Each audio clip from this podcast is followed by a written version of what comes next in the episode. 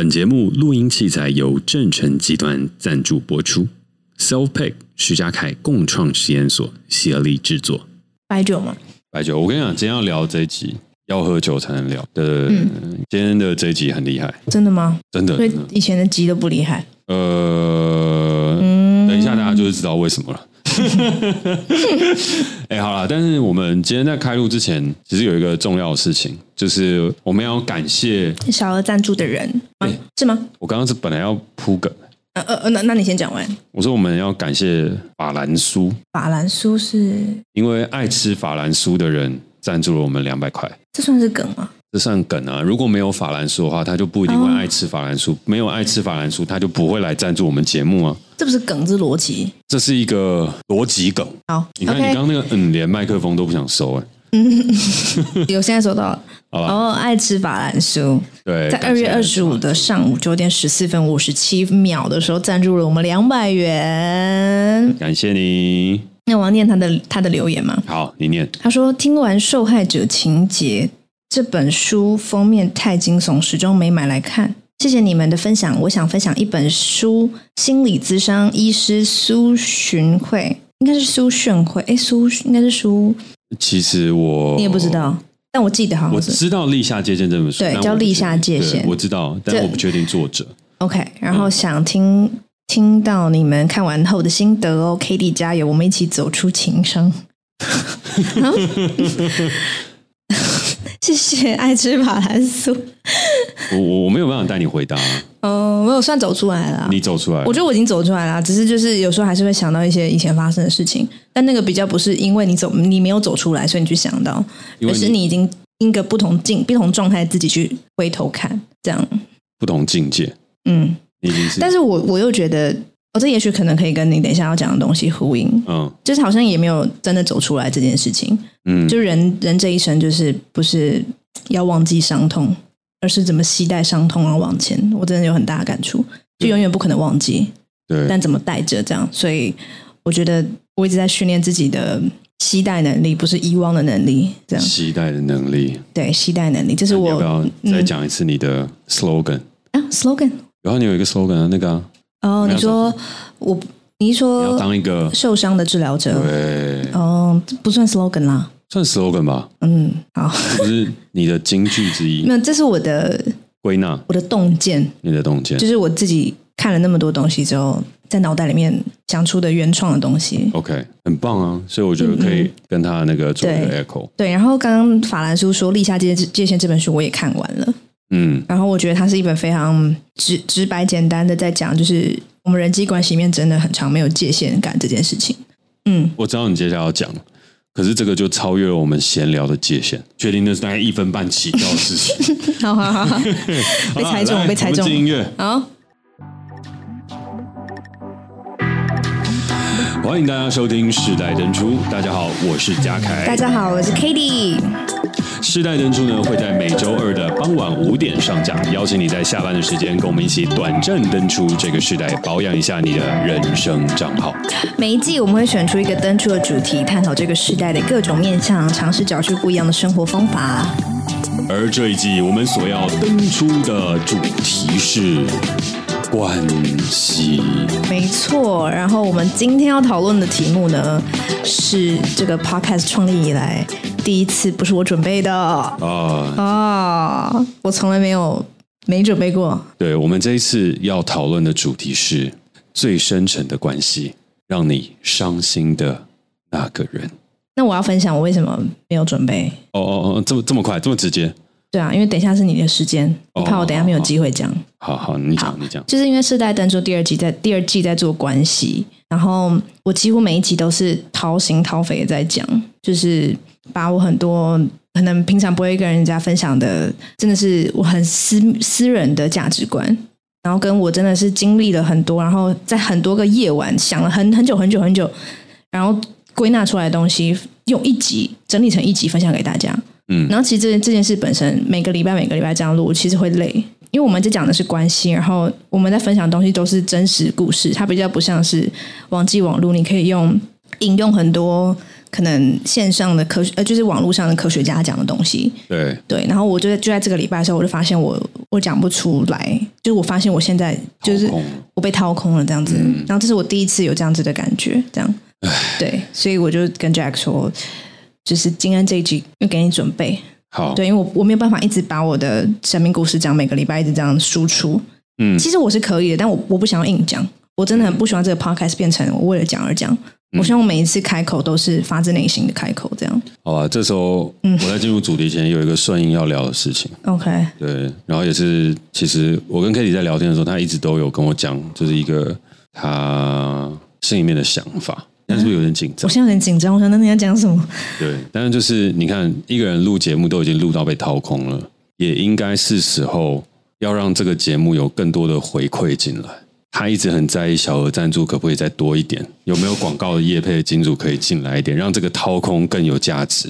所以呢，让这个掏空可以用变成别的东西填满就是我被掏空，可是有一些就是一些孔方胸可以填满这样。对，没有，这是没有，这是一半开玩笑，但我也一半觉得是也是认真的了。对，就是可能我们在录的过程，然后我们用心的准备，然后其实也很期待，就是这样的节目，我们持续在做下去的时候，可以给我们有更多不同的动力去往前走。那这个回馈不一定是钱，我觉得这个回馈可能也代表事情是大家的留言、大家鼓励跟大家支持。我觉得这些都会是一个我们继续录这个 podcast 很重要的动力。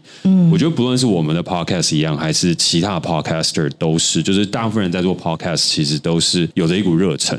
然后一直不断的努力去做下去，所以其实我们在听到这些 podcast 的录制者，他们都是很真心的在分享每一个的故事跟他们的生命经验。所以刚刚讲小额赞助跟业务，当然也是认真的啦，对，只是我是说也不用那么世俗，就是我觉得光是看到大家留言的鼓励跟回馈，对我们来讲都是很大的帮助。而且 Cady 前一阵子也才有跟我分享到，她也很喜欢的一个节目，就是最近也选择停更了嘛，对 Before Midnight。对，它是一个很棒，就我学长的节目，就是他们其实是这半年来都没有在更新，然后上个礼拜突然更新，就说他们今天这一集是最后一集，然后他们就说原因是因为他们做这个节目真的也是要把自己的真实故事一直不停的分享，然后他们后来发现他们没有办法一直这样子下去，对，然后他们没有办法就是每个礼拜一直做这件事情，因为他们其实都有正职工作，那他们不希望一开始录 podcast 是因为开心好玩，然后最后变成一种压力，对，最后变成一种我不得不再掏更多自己，就是我已经把我自己的，就是我的心房，就是快都要，我都被掏的家徒四壁了，我还是为了要输出东西再继续掏这样，对，所以我也很不希望是这样，对，因为我后来发现做关系这个主题真的比较难，是因为就是它真的是跟你的生命很有关系。我觉得我们以前的主题其实基本上都可以靠很多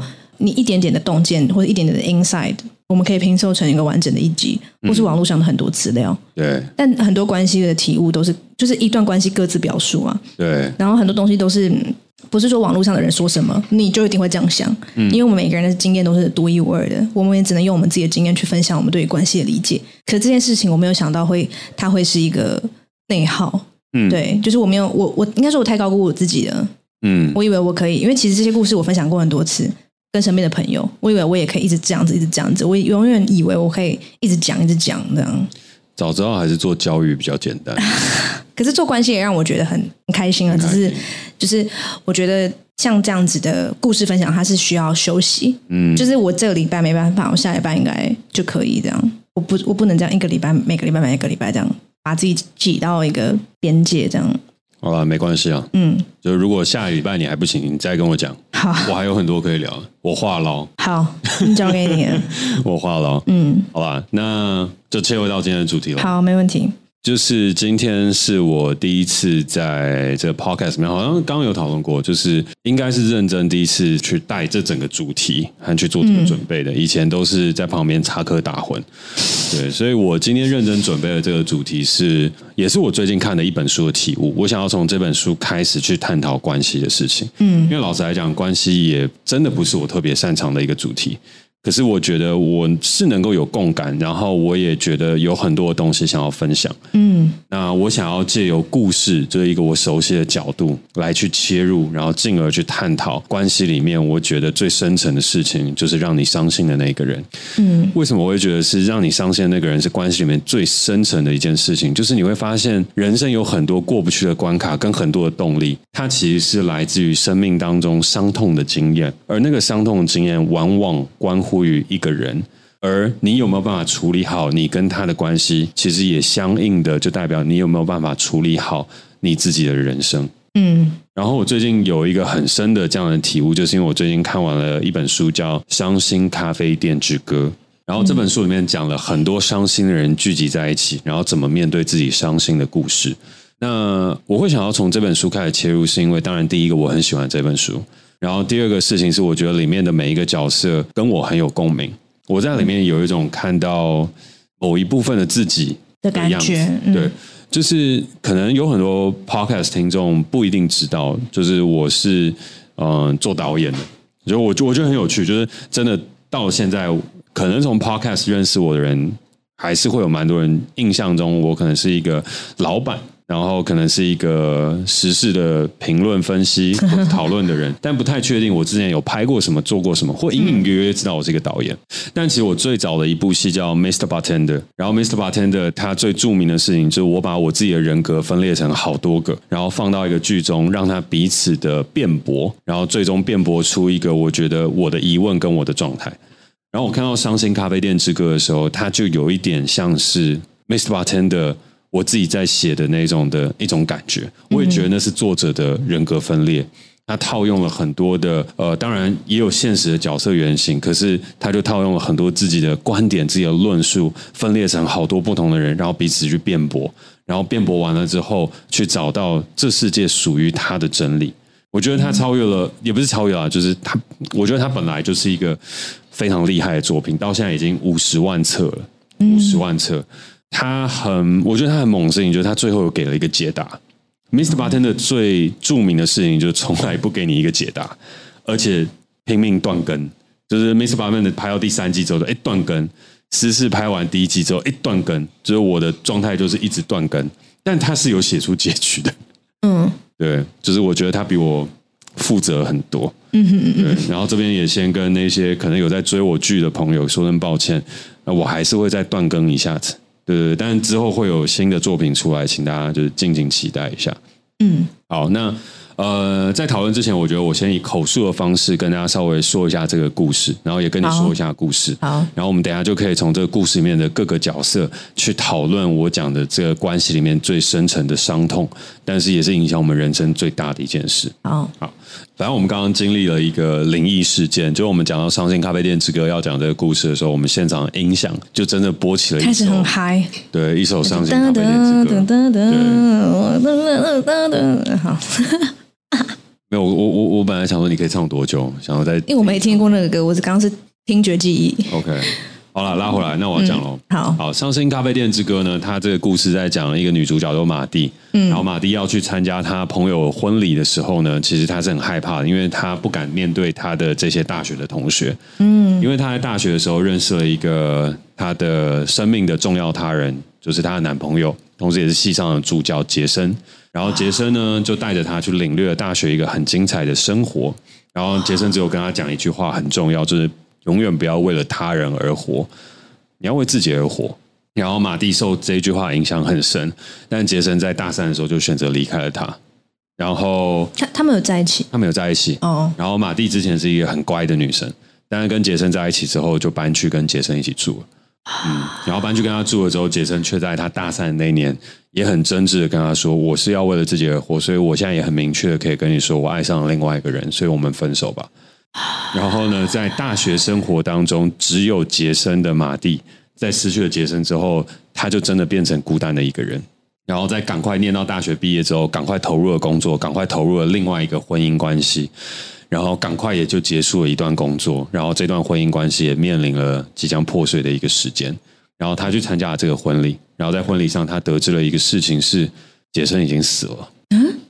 就是他出了社会不久之后，杰森就是因为生病，所以他已经过世了。但是他却连他生病的这个葬礼，因为他跟同学断讯的关系，他连参加都没参加到。哦，他非常非常难过，在万念俱灰之下，就昏倒在了马路上。然后昏倒在马路上的时候呢，有一个警察很好心的把他叫醒，想说要把他送回到医院或送回他家，可是他不想要与人有任何的接触。然后那时候他就看到了对面有一个上新咖啡店，他说没事，我进去里面坐一坐，休息一下。打开门的时候，他以为天哪，这是什么鬼地方？摇滚乐、烟味、臭味，全部都在一个咖啡店里头。然后里面的人也都很不好相处。可是这个故事就从此展开。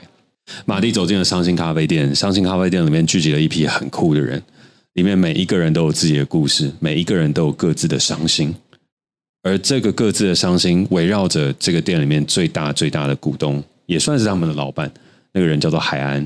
海安是那个世界当中最帅的人，很有钱，很有才华，然后做什么事情都是顺风顺水。可是根据他里面的一个朋友说，世界上最伤心的地方应该就是海岸的心。可是说海岸的心，海岸的心，男主角的心。但是所有人都不知道为什么海岸的心那么样的深沉，那么样的受伤。而其他围绕在这间店和围绕在海岸身边的这些人，都因为海岸而伤心过，因为他们爱他，可是却爱不到他，因为海岸的心永远不在这里，海岸的心去到一个不知道在哪的地方。而马蒂是里面最不酷的人，所以他加入进去的时候，他其实很彷徨失措，他就坐在那边不知道该点酒还是该点咖啡。然后里面有一个很酷的角色叫做小叶，小叶是一个很帅气的小男孩，就看起来是一个20岁左右的小男孩。然后马蒂就觉得哇，这个男孩真酷，很帅，难怪这个店会有人想要过来一起喝一杯。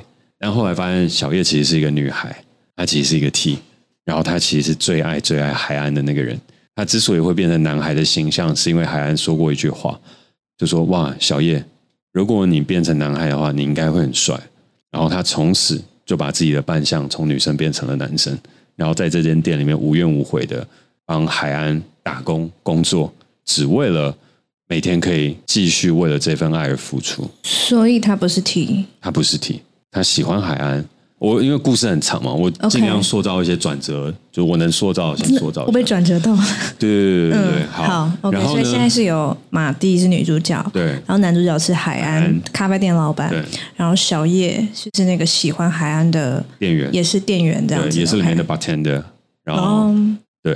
然后呢，里面呢，就是除了小叶之外，还有另外一个很重要的人，叫做吉儿。嗯，然后吉儿的话就是一个很漂亮的女生，然后文笔的非常通畅，然后怎么样？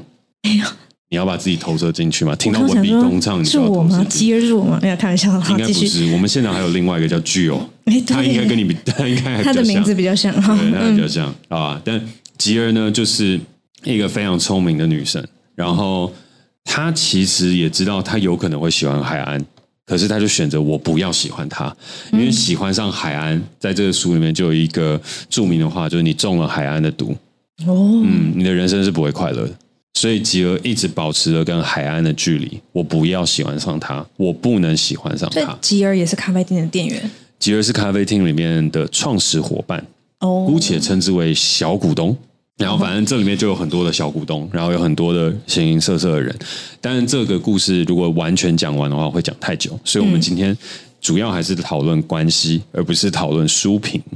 对，所以呢，我们就只聚焦在这四个角色身上：马蒂、小叶、吉儿跟海安。好，然后呢，我们从他们的故事以及我可能自己的一些体悟，然后去讲到他们关系当中，我觉得最深层跟伤痛的那一面。OK， 然后呢，在讲到这个故事开始之前，因为毕竟它还是从一本书延伸出来的讨论，所以我想要先朗读一小段，我觉得书中我看到很有感触的一段对白，然后借由这段对白开始慢慢的切入。好，来咯。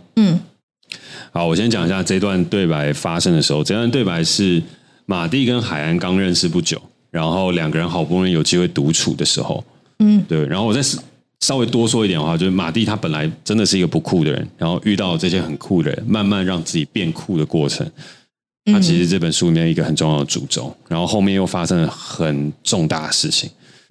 对，但不能爆雷，不能爆雷。对，好，那我先读一小段马蒂跟海安的对话。然后呢，这个对话是海安跟马蒂说：“好，我给你1分钟，告诉我你是谁。”这段对话从海安提出来的疑问开始，他希望马蒂告诉他：“马蒂，你到底是谁？”马蒂一愣，之后他很流利的回答道：“我叫马蒂，今年29岁，台北人，不，江苏人，台北出生，辅大外文系毕业，主修英语。”已婚，但现在分居了。我在一间电脑公司上班，担任秘书，血型 A 型，然后现在住在木栅。马蒂的语速缓了下来。海安问：“这就是你吗？”马蒂说：“是啊。”海安回答：“我所听到的其实都是社会阶级或团体的标签，是从一般社会认同的角度下去描写的你，那是别人眼中的马蒂。试着不要用纵向的时间来丈量你的生命。”还要用横向去探测你生命的深度，然后抛开社会的符号，再告诉我一次，你是什么人？马蒂回答：“我马蒂，今年29岁，没有一年过的是我想要的生活。我花了目前生命的2/3在读教科书。我很孤独，那是因为我从小没有家，个性又内向。我很爱幻想。”可是又好像太懒，我有满腔的柔情，但是不知道可以去爱谁。我现在又上班了，可是上班好像让我更茫然。我害怕做一个作息刻板的上班族做到退休，我想要找机会逃离这个生活。可我要什么生活呢？我要的也不多，就是自由吧。比如说今天天气这么好，有阳光，我就想要出去到指南山上去走走，不用向他人请假，得到准假之后才自由的去走走。对，就是不用去跟他人请假的生活。我想要做一个我行我素的人，不用跟他人交代我，不用跟别人一窝蜂的去追求那种典型的人生。我渴望长出翅膀，自由自在的飞翔。这样的说明及格了吗？他后面还有一段很精彩的对白，但念下去整本书就可能就念完了。可是我很喜欢这段话，原因是因为它就能够代表我喜欢这本书的原因。它不只有情节，它更有很深刻的思辨。然后我喜欢马蒂这个角色，因为他有像我们一般人一样的一面，可是他也有被剖析之后自己掏心掏肺出来的深层的问题与哀伤，然后以及对于生命的一个叩问吧。那这是书的1/3处，马蒂在即将迎来他蜕变当中最重要的一次问答。海安问说：“你到底是谁？”撇除社会的符号之后，你到底是谁？然后马蒂给了最深层的答案。好，那接下来的话，我们还是要回到我们的主轴。我们的主轴就要从我们刚刚所讨论的这些基础的资讯开始去架构起这些人的问题，以及回来投射到我们自己身上关于伤心的这些事情。今天我想要讨论的事情是这4个角色，应该说3个角色，以及面对一个共同的伤心，然后回过头来投射到我们自己的关系里面，是不是都有类似的状况发生？我先把这3个角色定义清楚。第一个角色是马蒂，马蒂他把自己的价值建立了在爱人上，但最终被抛弃之后得到了伤心。这是马蒂。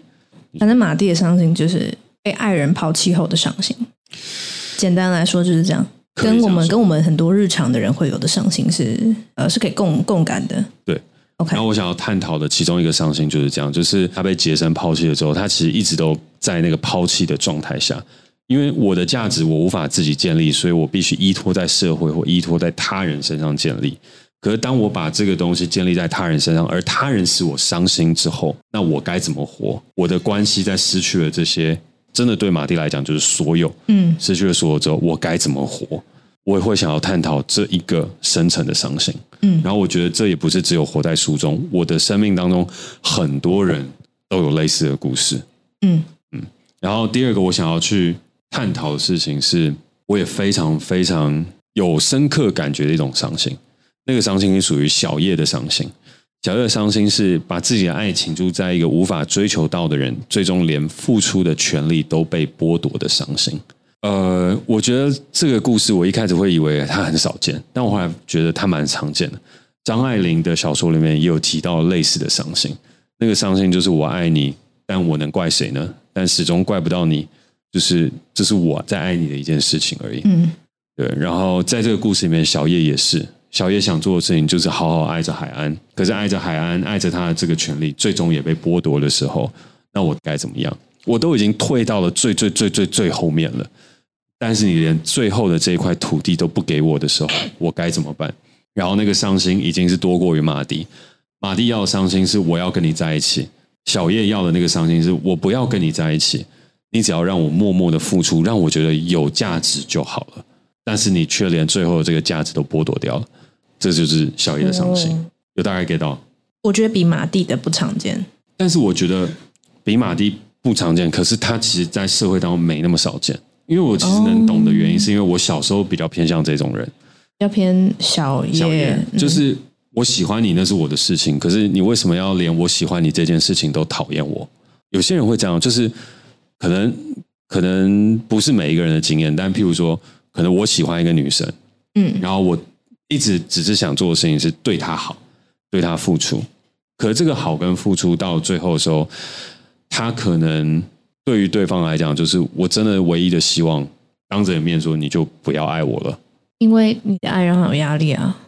我刚刚觉得这个伤心还蛮像妈妈对女儿的伤心哎、欸，把自己的爱倾注在一个无法追求到的人，就是你把爱一直倒下去，然后那个人离你越来越远，最终连付出的权利都被剥夺，伤心。女儿跟妈妈说：“你不要再照顾我了，放我一个人。”我觉得有一点像，蛮像的。但是小叶这边还有另外一个。他其实还有另外一种自私，他那个自私的事情就是我爱你得不到你，但是应该也不会有人得到你。这是这个关系里面的，我觉得再更下去的一种。应该也你说我爱你，我得不到你，但我也不想让别人得到你，是这样吗？这个自私是这样吗？对，哦，也不是不想让别人得到你，而是你表现出来就是好像没有任何人可以得到你，就是我的这些付出，我这些努力，它就是石沉大海。但所有人的付出跟努力也都是石沉大海。就是小叶这个角色，他有这两种的面向，但是我的面向体容在第一层，我就是那种我的付出，我就是我希望我就持续的付出就好，你只要不要阻拦我对你的爱，因为我的爱，我的人生是建立在对你的爱上，我只希望你不要阻止我去爱你这件事情就好了。那你觉得有压力，我可以退一步；你觉得再有压力，我可以退100步。然后，但是小叶在这个书中最后的时候，他还是有讲到一个。我觉得其实是像我们这种人，最后他还是会面对到一个事情，就是如果我都付出了这样子的爱跟这样子的东西去爱了你，然后如果你的标准就是这么的高，那我觉得我可以接受。可是突然有一天发现你不是那样子高标准的人，或是你不是那样子的我心目中的人，你就只是不爱我而已。对，你就是对。哎，其实你懂哎、欸。天哪，是关系博士哎、欸。我主修关系、欸，你刚刚讲那个真的对，然后他就有一种不甘心。我绕了这么久，其实就那样而已。你就会他就会有一种不甘心，对，就你怎么可以就我都已经接受你不爱我了，因为你的标准就是很高。哎，对，我没有办法接受你其实只是不爱我而已。哎，你其实是厉害的，其实吗？你其实是厉害的，不喜欢其实这个副词哎、欸。你其实是蛮厉害的，你还是用了其实。你是厉害的耶！你是厉害的哦，可以，对，所以你懂我刚刚懂、完全懂，对，然后听众应该也可以从那个你怎么了？没有，我只是觉得哦，就是可以 relate， 可以体会。好，然后第三个是最后一个是吉尔，因为伤心过了，所以刻意与他人保持距离的伤心哦，很多、就是、这个现都市的男女非常多，对，每一个人都把自己当成刺猬。之前还有一本书很红，叫那个《刺猬的优雅》，没听过哎、欸，有，我没听过哎、欸，《刺猬的优雅》，《刺猬的优雅》没有，没听过。就是反正有一段时间刺猬很红啦，就是除了《刺猬的优雅》之外，刺猬的这个意象跟这所有东西都蛮红的。那我们已经聊了一本书，我们就不再聊另外一本书。但我就说，就是在某一个时间，我们都把自己包装得像刺猬一样，先让自己身上带刺，先刺伤别人以免别人太靠近你而刺伤了你，这就是吉尔的伤心。然后他因为伤心过了，所以就把自己包装成刺猬。所以你在这本书里面就会看到他所讲话都好刺。然后呢，马蒂也是不断的去盘问吉尔，就是你是喜欢海安的吧？你明明就喜欢，但你为什么不喜欢他？你为什么要一直跟他唱反调？你为什么一直要跟他去呛虾？可吉尔就说没有，你喜欢上海安就等于中了海安的毒。你的人生就不会快乐，所以这就是吉尔的伤心。所以这也就是我们今天要讨论的三种伤心。可是我才把前言讲完，好伤心哦，太伤心了。因为今天是我担任提问者嘛，嗯，你担任回答者。其实我的角色也是有压力的、啊，我以前的角色也是有压力。你要能够时时刻刻回答一些东西，给出一些反应，给出一些回应。嗯，对，所以就想要问你说，哎，那对你来讲，哪一个伤心你是最有共鸣的？哦，是不是有深度的问题？好，还行，就是马蒂的伤心吧。为什么是马蒂的伤心？因为我以前就是觉得自己是为爱而生的人，我需要爱着一个人，感觉自己的价值，不管是朋友还是伴侣，这样。所以如果我觉得我的爱传不过去的时候，我会非常非常非常的焦虑。嗯，对。然后就是我人生中第一次感觉到就是很伤心，就是伤心这个词啊，伤心就是。我不知道你有没有感觉过，你有感觉过就是心痛的感觉吗？虽然这样讲像是那种很难歌词，我当然有啊。没有，我说物理痛哦，有啊，就你的心就是被揪在一起这样。有，原来心酸跟心痛不是文学里面的形容词，它是在描述一个真实现象这样。嗯，然后我第一次感觉到这个感觉，就是我是大概19岁的时候吧。嗯嗯，然后是我跟我前男友吵架。嗯嗯，然后但那时候我第一次跟他吵那么大的架，但在那之前我们非常非常快乐。嗯，然后我就第一次感觉，就是一个人他能让你多快乐，他就能让你多伤心。嗯，然后我第一次就是那时候我在台中的家，然后用文字跟他吵架。我们是这个90后吵架方法这样。然后他就讲了，浩伟吵架也是文字。对，因为浩伟坚持用文字啊，因为毕竟我比较伶牙俐齿一点啊。如果当面跟我吵架的话，他可能会比较占下风。OK， 对，然后反正我真的忘记他说什么，其实真的完全不记得，但我只记得当时他说的话让我非常非常的伤心，就是我非常非常的痛这样。那我就真的在台中，感觉我的心脏快要爆掉那种感觉，就是你就是有一个人揪着你的心脏，然后你快要爆掉了这样。嗯。然后我觉得那种感觉就是他也没有抛弃你，可是你就会觉得说你的爱或是你这个人被狠狠的摔在地上这样。这是我第一次体验到伤心这样，但我没有真的那种被抛弃，就是没有这种。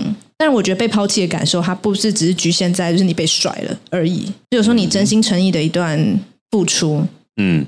然后你的真心啊，就是你的真心，你的一个行为、一个举动，嗯，然后被无情的对待，也会有一个被抛弃的感受，嗯。然后我觉得我之前很常在经历这样的感受，所以虽然不是像马蒂这种是真的，就是直接真的就完全被甩，嗯。但我觉得这种感受、这种无助的感觉，是可以在关系里面重复的被经验的。那你觉得有登出的方法吗？没有啊，没有。没有，我觉得就是我们这么 sad。 我觉得年轻的时候谈的恋爱，或是好先以恋爱为主好了，因为其实我在友情里面也有这样子的问题，可是我可能比较特殊，因为一般人的友情都是蛮快乐的这样。嗯，对。然后，但是我觉得就以恋爱来讲，我觉得年轻的时候就是要经历一段，当然不是说每个人都要经历啦，可是我觉得我现在可以变成这样，就是因为我经历的那些很恐怖的事，我只能用对我来说很恐怖啦。嗯，对，然后你就会知道说，你就是你这个人，就是你就是需要去经历那些你该经历的，这是你成为你想变成的那个人的一部分。嗯，就有点像它是一个公式，1+1等于2。嗯，你不可能1+别的等于2，你如果要变成2，你就是要经历1这样。哦，所以你就是一定要经历这些东西，然后就后来就会感受自己，就感谢自己的这些经验经历，因为我觉得我是2020年的时候大成长。那种巨无霸的改变，就是每一个就是还在我身边的好朋友都觉得我变非常多，因为我就只能是跌到谷底了这样。就之前某一集那些你不敢跟老板说的事，所以我有讲过人的频率有从最低到最高，最低是羞耻，对，然后那个频率其实是最接近，就是最接近死亡，对，羞耻再下去的频率，最低的频率就已经死亡了。然后我曾经在羞耻的这个频率里面感觉很久，就是你觉得你自己你的生命是可耻的，嗯，因为你会觉得没有人爱你。然后你不知道你自己存在的价值，嗯，然后甚至我都会觉得，那时候我都觉得我在我的房间里面都感觉，哎，这个房间是不是有别人？因为我都觉得我快要看到鬼了的感觉，就是因为我就觉得快要死了那种感觉，这样。然后，但是我就是经历那些事情之后，我才可以在一瞬间，就是成长一瞬间的，就是来到了比较高的频率，这样。嗯，用一个完全开发了一个新的眼光去看待那些事情。但如果我没有经历那些事情，我可能还是会在那边跌跌宕宕这样。所以我觉得没有登出的方法，你就是要去经历你该经历的伤心，就是你要相信你的生命会给你最适合你经历的事情。老师提问，好，就是我们该经历，我也认同，嗯，可是经历之后很累，对啊，但是要怎么从那个很累的状态出来？就出来啊？你刚不是说你有出来吗？我没有，我想一下哦，我觉得就是我之前看唐凤的专访，我讲过吗？你有讲过唐凤，但我不确定详细解释。啊，没关系，我再重复讲一次。反正就是有一个忧郁症患者问唐凤说，就是到人存在意义到底是什么？我不知道我自己存在的意义到底是什么。然后唐凤就说，人存在的意义就是，我忘记他原话是什么，但他的整句话就是说，人存在的意义就是跟无解共处。然后恭喜你，你已经达到了你人生的意义。因为那个忧郁症患者就觉得人生就是一个没有解答的过程，然后我很痛苦。然后唐凤就告诉他，你已经达成你人生的意义了，人生就是无解的这样，然后跟无解共处。然后唐凤随后就说，如果你今天遇到一个人生的问题，然后你就觉得你快受不了了，你很想解决这个问题，那就是因为你新的房间很小。如果你新的房间就只有2个房间，你当然没有办法跟这个人跟这个问题住在一起很久。可是如果你的心非常非常大，无限宽广，有20几个房间，那你今天发生了一个问题，它可以在你的心里面住很久，你也不会感觉到自己被压迫。就所以回到我刚刚片头，就这集开头的时候，我就说，我觉得就是我以前都会觉得，我是不是要遗忘我在我身上发生的事情，我才能够前进？就是但是这个想法其实是受限于，我觉得我自己的包包可能就这么小，我只能装这些东西，所以我必须把一些东西丢掉。但是我之后换了完全另外一个角度想，当然是看唐凤专访之后，我就发现，如果我今天可以带一个更大的包包，住进一个更大的房子，就算我永远忘不掉这些东西，但他们也不会在这么距离我这么近的地方压迫着我。我住在楼下，他住在楼上，我们可以和平共处，说不定一辈子。所以最终我就发现，这就是你要拓展你携带的能力。追问，就是这是不是跟立下界限有关系？因为你刚刚讲房间。其实房间它有一个很重要的特性，就是你要能够画出，也不能说画出一个界限吧，就是你要因为你刚刚在讲的这些东西里面有一个很重要的事情，就是你要怎么样让空间变大，房间变多，你才可以 carry 更多的东西走下去。那房间怎么诞生？空间怎么变大？这是最难的，这是最难的。我想一下我觉得就是第一个是你要相信你自己啊，就你要相信你自己的心无限宽广。就你为什么会觉得你自己的心很狭隘？是谁告诉你的？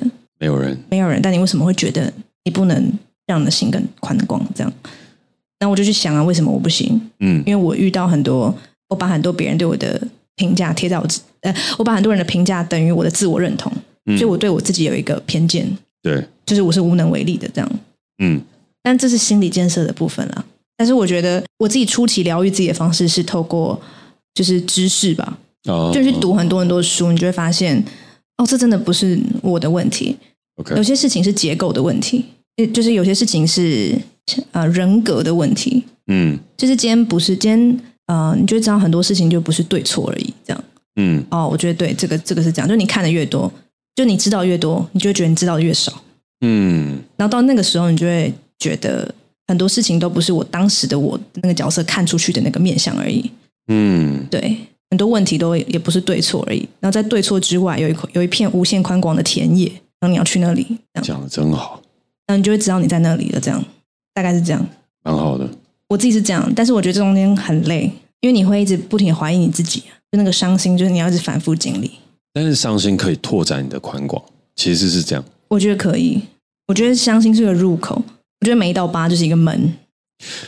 2020之前的你跟2020之后的你。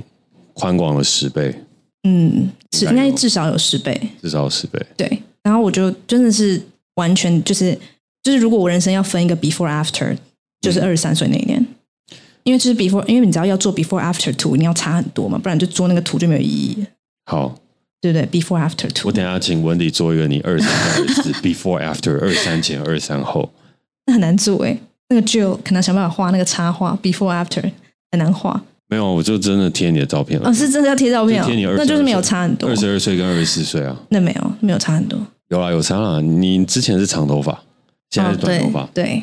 对 ，Before After， 大家以为是发型设计，减去那个3000烦恼丝，对，发型设计师的功劳。好，真的都没有人笑哎、欸，因为就真的不好笑，真的假的？嗯，好吧，你没有被掏空太多，还好，但就是有点想哭，但还好。你为什么会想哭？讲这些东西都是要走回去，走那个记忆的通道走回去讲啊。但你觉得那是一个疮疤被揭开的感觉吗？我不会觉得这样哎、欸。我刚刚有说啊，就是每一道疤都是一个门，对，打开之后你会看到不一样的东西、嗯、所以我如果要回去讲那个疤，就是我还是要再开那个门走回去，所以我不会去被揭开，这样不会揭开疮疤血肉模糊，它已经变成一个通道，它已经变成一个门外的世界、门外门内的世界，这样明白。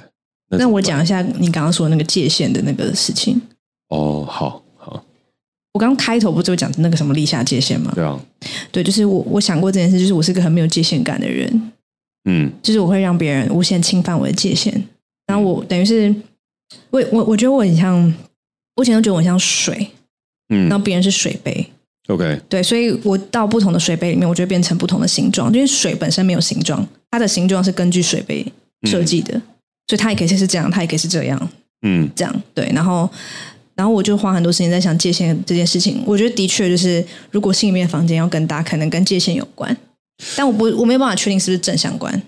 嗯嗯，然后但是我觉得就是，我不知道有听众朋友有没有跟我一样，就是有界限感的问题，就是你会让别人无限侵犯你的界限这样的问题。然后我觉得这件事情很难，因为我觉得这可能跟我们成长经验或是个性有关。嗯，但我觉得第一个是不要自责自己。因为我觉得人天生都不是有界限感的动物，因为我们一出生的时候就是连着脐带出生的，我们是剪掉脐带、嗯、然后变成独立的个体，就我们的生命的原型就从来都不是有界限感 的生物了。对，你跟妈妈是连在一起的，所以我觉得人这一生都要去学习怎么立下界限，这样，因为我们天生不是一个有界限感的东西。嗯，所以我搞清楚这件事情之后就发现，哦，我这样其实也是只是正常啊。明白，对，嗯，其实你刚刚那个回答也已经完成了我本来要追问的东西哦，真的、哦，对啊，因为我本来就是会觉得你刚刚讲，就是其实刚刚你在聊到唐凤，然后聊到房间，聊到世界的时候，我本来就是觉得立下界限跟所谓的房间跟你能 carry 的东西，它是会有一定程度的关系。嗯，如果你没有立下界限，其实你就不会存在一个房间，你可以放一些东西存在。对，因为老实来讲。虽然今天这一集时间的关系，我没有办法分享我自己一个伤心的故事完整的，因为我觉得那会需要一段的时间。有空，我觉得反正我们都还在关系的这个季度当中，一定会有机会分享到这个故事。可是我觉得你要去面对你的伤心的第一件事情，就是其实伤心都是来自于你没有设下界限，然后真的伤害到你的时候，你才会发现 shit， 我为什么让他突破了我的界限，嗯，我为什么让他伤害了我？伤心的第一个准则是我们允许对方伤害我，那才是伤心第一件会发生的事情。对，真的是这样，这是我非常深刻认为的东西。嗯，所以所有的伤心都是来自于你的允许。我觉得这是关系里面最深层的，就我想讲最深层的东西，那是允许。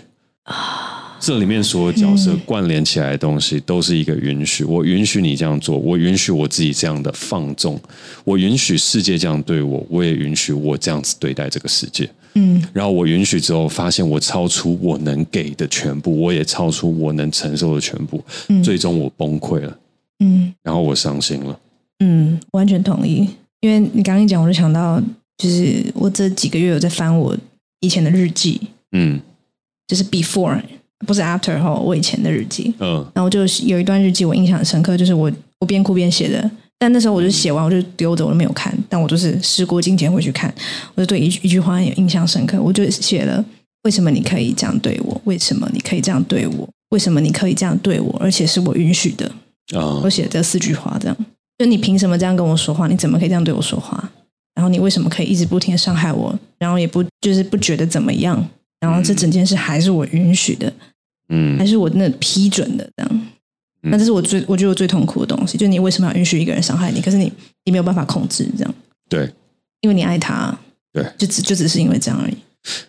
其实我觉得除了爱他之外，还有一个事情，真的，我觉得就是的确是因为你爱这个人，加上你身上有你还没有看到的你自己的需求，嗯嗯，你不愿面对的你自己的需求，所以你其实是透过对方在满足你的那个需求。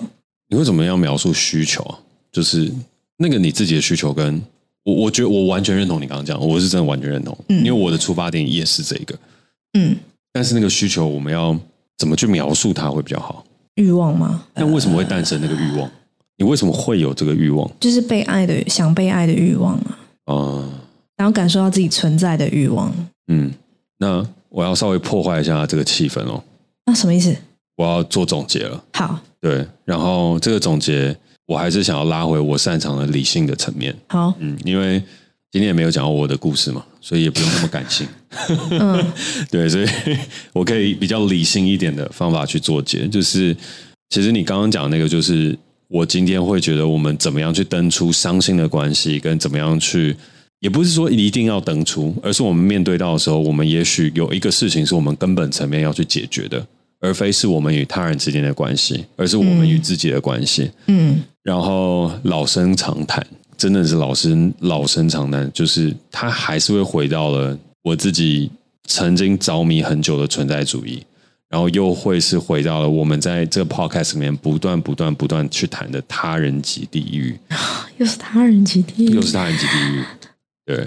但是这个他人及地狱，我会想要分享跟我觉得在伤心这件事情，跟允许对方伤害我这件事情，跟允许这个世界伤害我这件事情的时候，它其实代表一个事情，是我们很想要从他人身上得到满足，我们无法建立起自己的价值观，而自己的价值观这个东西探讨到哲学的层面，那就是自由。自由到底什么？我们人生都在追逐自由。老实来讲，东方西方都一样，只是我们东方人感受的自由是很少的，因为西方受到自由的压迫远胜于东方。东方是天高皇帝远 I don't fucking care 皇帝在干嘛，除非他压迫得很严重，我再去推翻他。然后推翻一个王朝在东方是正常的事情，但是在西方的世界不是。西方的传承跟这些压迫是公侯伯子爵，就是这些世袭的制度非常的完整，然后基本上就是血脉相承，你要剥夺你的自由性，所以西方会一直不断在讲自由、民主、博爱，但东方到了国父甚至在建立中华民国的时候，他不讲自由、平等、博爱，他讲民生，他讲的事情是我们一起发大财。老实来讲，三民主义里面有一个事情是我们要怎么发财，因为他觉得东方人不在意自由。然后但是我们却在自由上面都迷了路，老实来说是这样。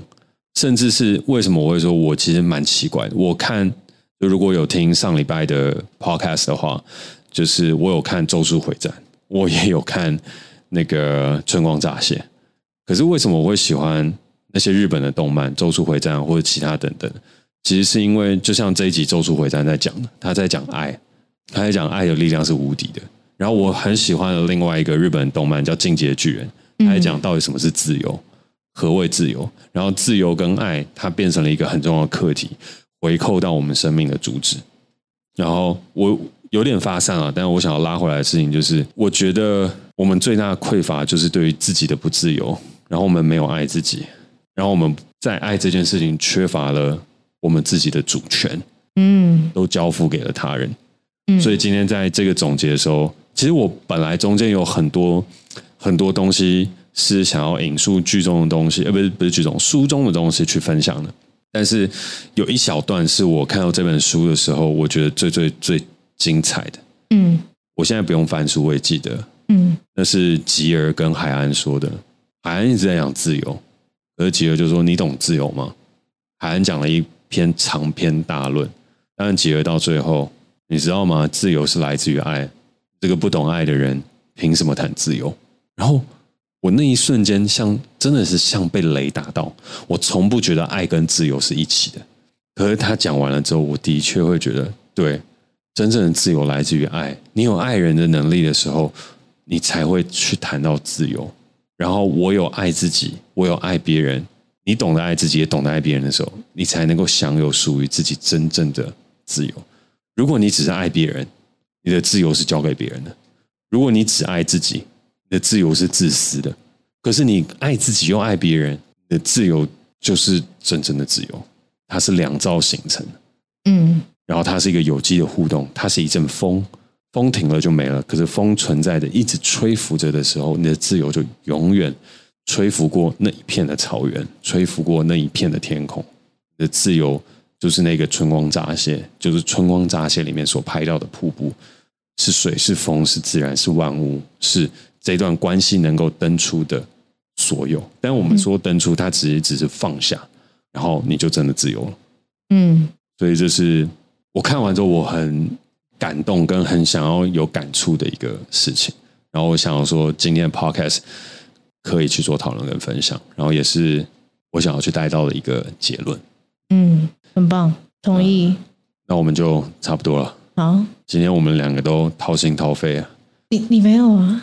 我后面有掏肺啊，我后面的换气量很少。你掏心我掏肺 OK， 我后面那个我掏心你掏肺，可以再来说掏心掏肺。好好了，那现在的话呢，就是要麻烦温迪推一下音乐，让我们进到一个很适合今天的这个片尾曲。在节目的最后呢，再次邀请你在每周二跟我们一起短暂登出这个时代，解构社会，实现自我成长。没错，让我们的人生账号都可以登出一下再启动。那如果大家周三到周六晚上有空的话，有一些故事想聊，或是有东西想分享，欢迎到 Self Oasis 的2楼 Self Lab 一起来喝杯酒聊你的故事，我都会在这里。然后欢迎大家订阅我的晚安信，或是有任何内容产出接案的工作，也可以私讯我的 IG。然后今天我想要很感谢《伤心咖啡店之歌》这本书，然后以及推荐我看这本书的朋友。那是我去录104的一个 podcast， 那个 podcaster 推荐我的一本书，谢谢他推荐我一本很棒的书，然后让我有机会可以去录这一集的 podcast， 分享更多关于伤心的故事。我是 Cady。如果你喜欢我们的节目，欢迎订阅我们。后面有一个病但被删掉了，对，我没有打完，没有打完，对，但病什么我就忘记了，不重要。然后也欢迎小额赞助我们，有任何想跟我们说的话，也欢迎在 Apple Podcast 给我们评分加留言，或是透过底下的连结私讯给我们哦。那我们下次见，拜拜。